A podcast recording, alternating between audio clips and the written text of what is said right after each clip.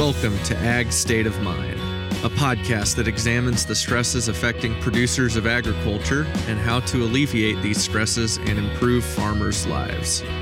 In this podcast, we discuss openly the mental health crisis that is occurring in the agricultural community and what we can do to help turn it around. Now, here's your host, Jason Medows.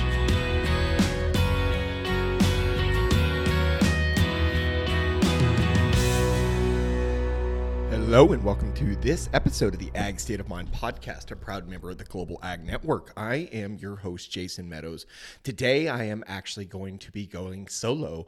I am going to be talking about something that is very near and dear to me, and that is the use of prescription medications in the treatment of depression, anxiety, and other mental health disorders.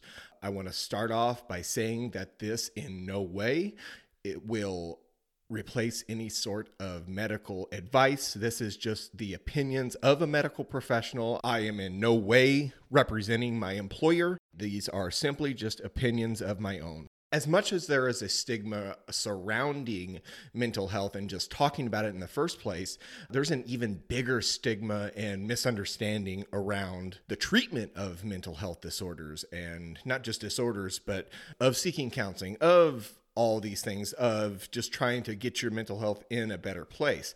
Medications may be I don't I can't say if they're either bigger or smaller than than counseling or therapy, but I mean I'd say they're pretty close. And so I want to talk about and talk about my experience with medications, taking medications for for my anxiety and how my mindset has shifted around this. And I'll go back to college, and this is a little bit embarrassing to admit. I did not enjoy mental health, any sort of psychiatric medication in college. In fact, it wouldn't be a, a stretch to say that was one of the things I enjoyed least when I was in college. And I'm I'm not sure why other than I was maybe at a point where I didn't know that it was something that was important. I didn't know it was something that maybe actually existed. You know, these are just the thoughts of a 22, 23 year old college student who thinks he knows everything and is not well versed in the world. But anyway, so it, it was not something that was super important to me and uh, I'll, I'll admit right now it's i didn't dive into mental health medications probably like i should have. And it wasn't until i started taking my own medication for anxiety.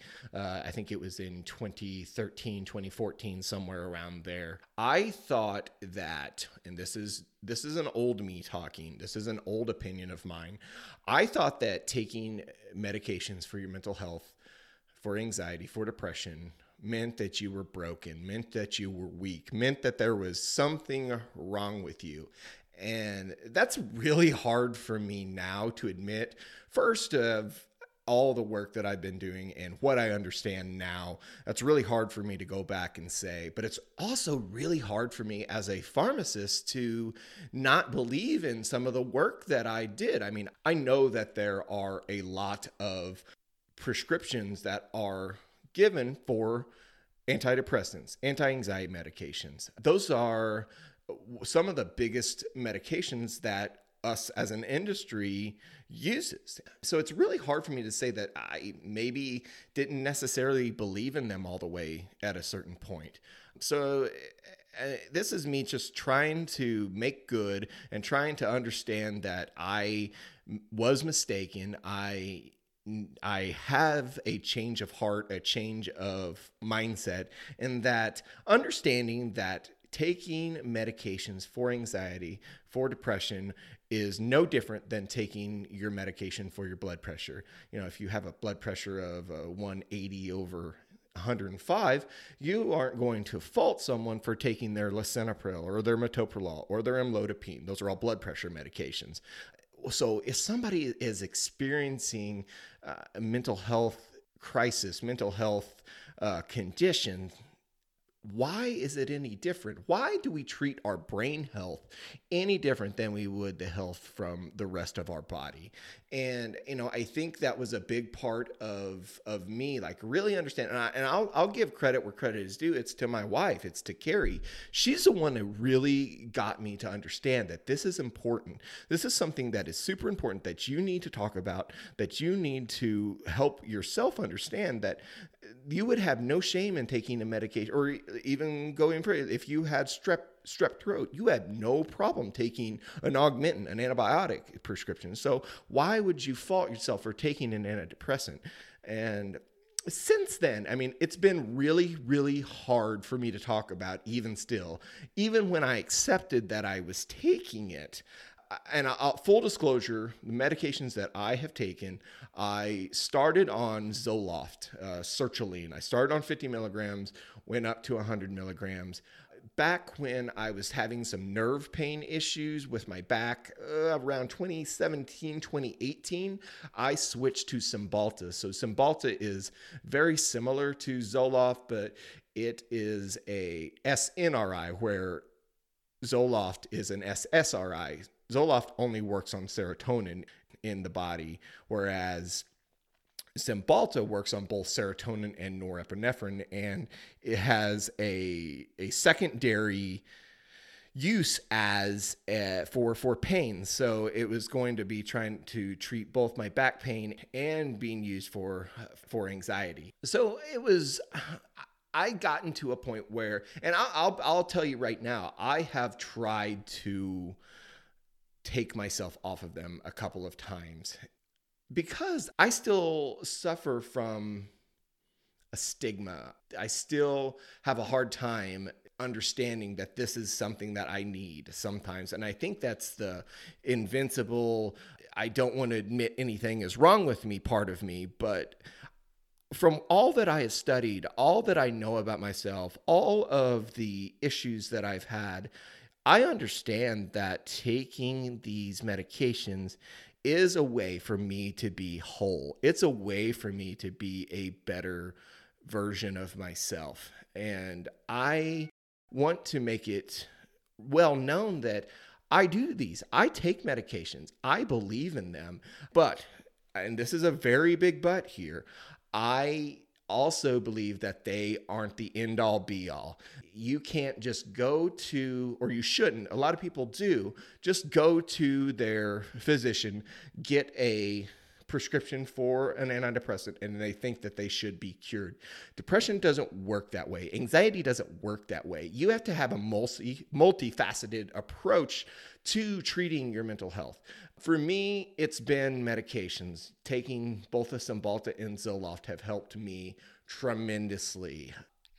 They are a very, very integral and crucial tool in my mental health toolbox, but they aren't the only thing. Uh, I've talked a lot about exercising. I've talked a lot about uh, journaling, about going to see a mental health professional, going and trying out meditation. These are all things that are super important important as well and you have to see your mental health treatment as a pie graph, as a pie chart. And each of us is going to have uh, as many or as few uh, parts of that pie graph as as are necessary. For me, uh, my pie graph, like I said, includes medication, self care, exercise, journaling, meditating. I have a very multifaceted approach to taking care of my mental health, and I believe everyone should. And my my goal here today and the point of this podcast is to help everyone understand that medications are and can be a very, very useful tool if they are used correctly. They should always be done at the advice of a medical professional you should consult your doctor. You should consult a nurse practitioner. Uh, you should even consult your licensed therapist about these things too, because they all have very unique insights to to them. And you know, and another thing I'll go back and talk about, and that's my relationship with alcohol.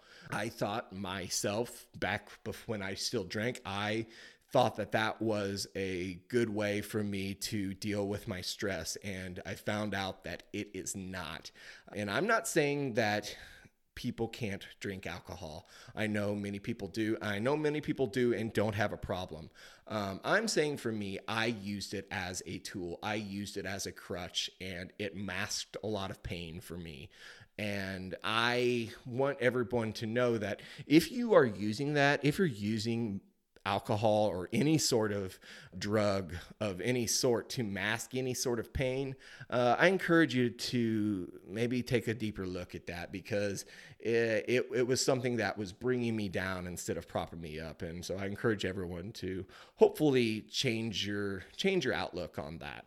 Um, I appreciate you guys giving me the opportunity here to talk about a little bit different side of things for me. Uh, I am a pharmacist. Uh, I think that when I tell people that, they're surprised by it. Especially, I made a post on Instagram a few months ago introducing myself to followers, to new followers I had, and you know, one of the things I mentioned is that I was a pharmacist, and you wouldn't believe the people that I knew on Instagram that did not know I was a pharmacist. People who I've been having interactions with for you know over a year now, and they had no idea. So I am going to do a better job of kind of flexing my pharmacist muscles here and uh, using my education to bring a little bit different content to you every once in a while. We're going to keep with the same sort of stuff, but I'm going to sprinkle in these little things and these little uh, parts of information about uh, about my professional life because I think it's very valuable and I think it's a it's part of what makes the approach to this podcast very unique in that I am a pharmacist and there's not a lot of pharmacists doing this work, especially in the ag industry, so and rural industry. If you enjoyed this episode, tell your friends about it. Uh, and if you want to go the, the next step further, go leave us a review on iTunes. I would greatly appreciate it. Leave us a five star worded review.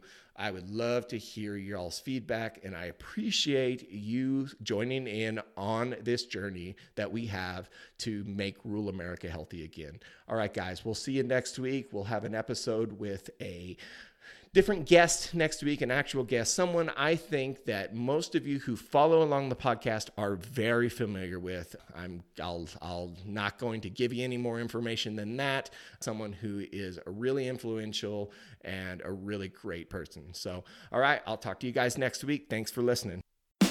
Thanks for listening to Ag State of Mind. We hope this episode has encouraged you. Be sure to follow us on Twitter, Facebook, and Instagram at Ag State of Mind. And don't forget to subscribe to this podcast on Apple Podcasts, Stitcher, or Spotify so you never miss an episode. See you next week.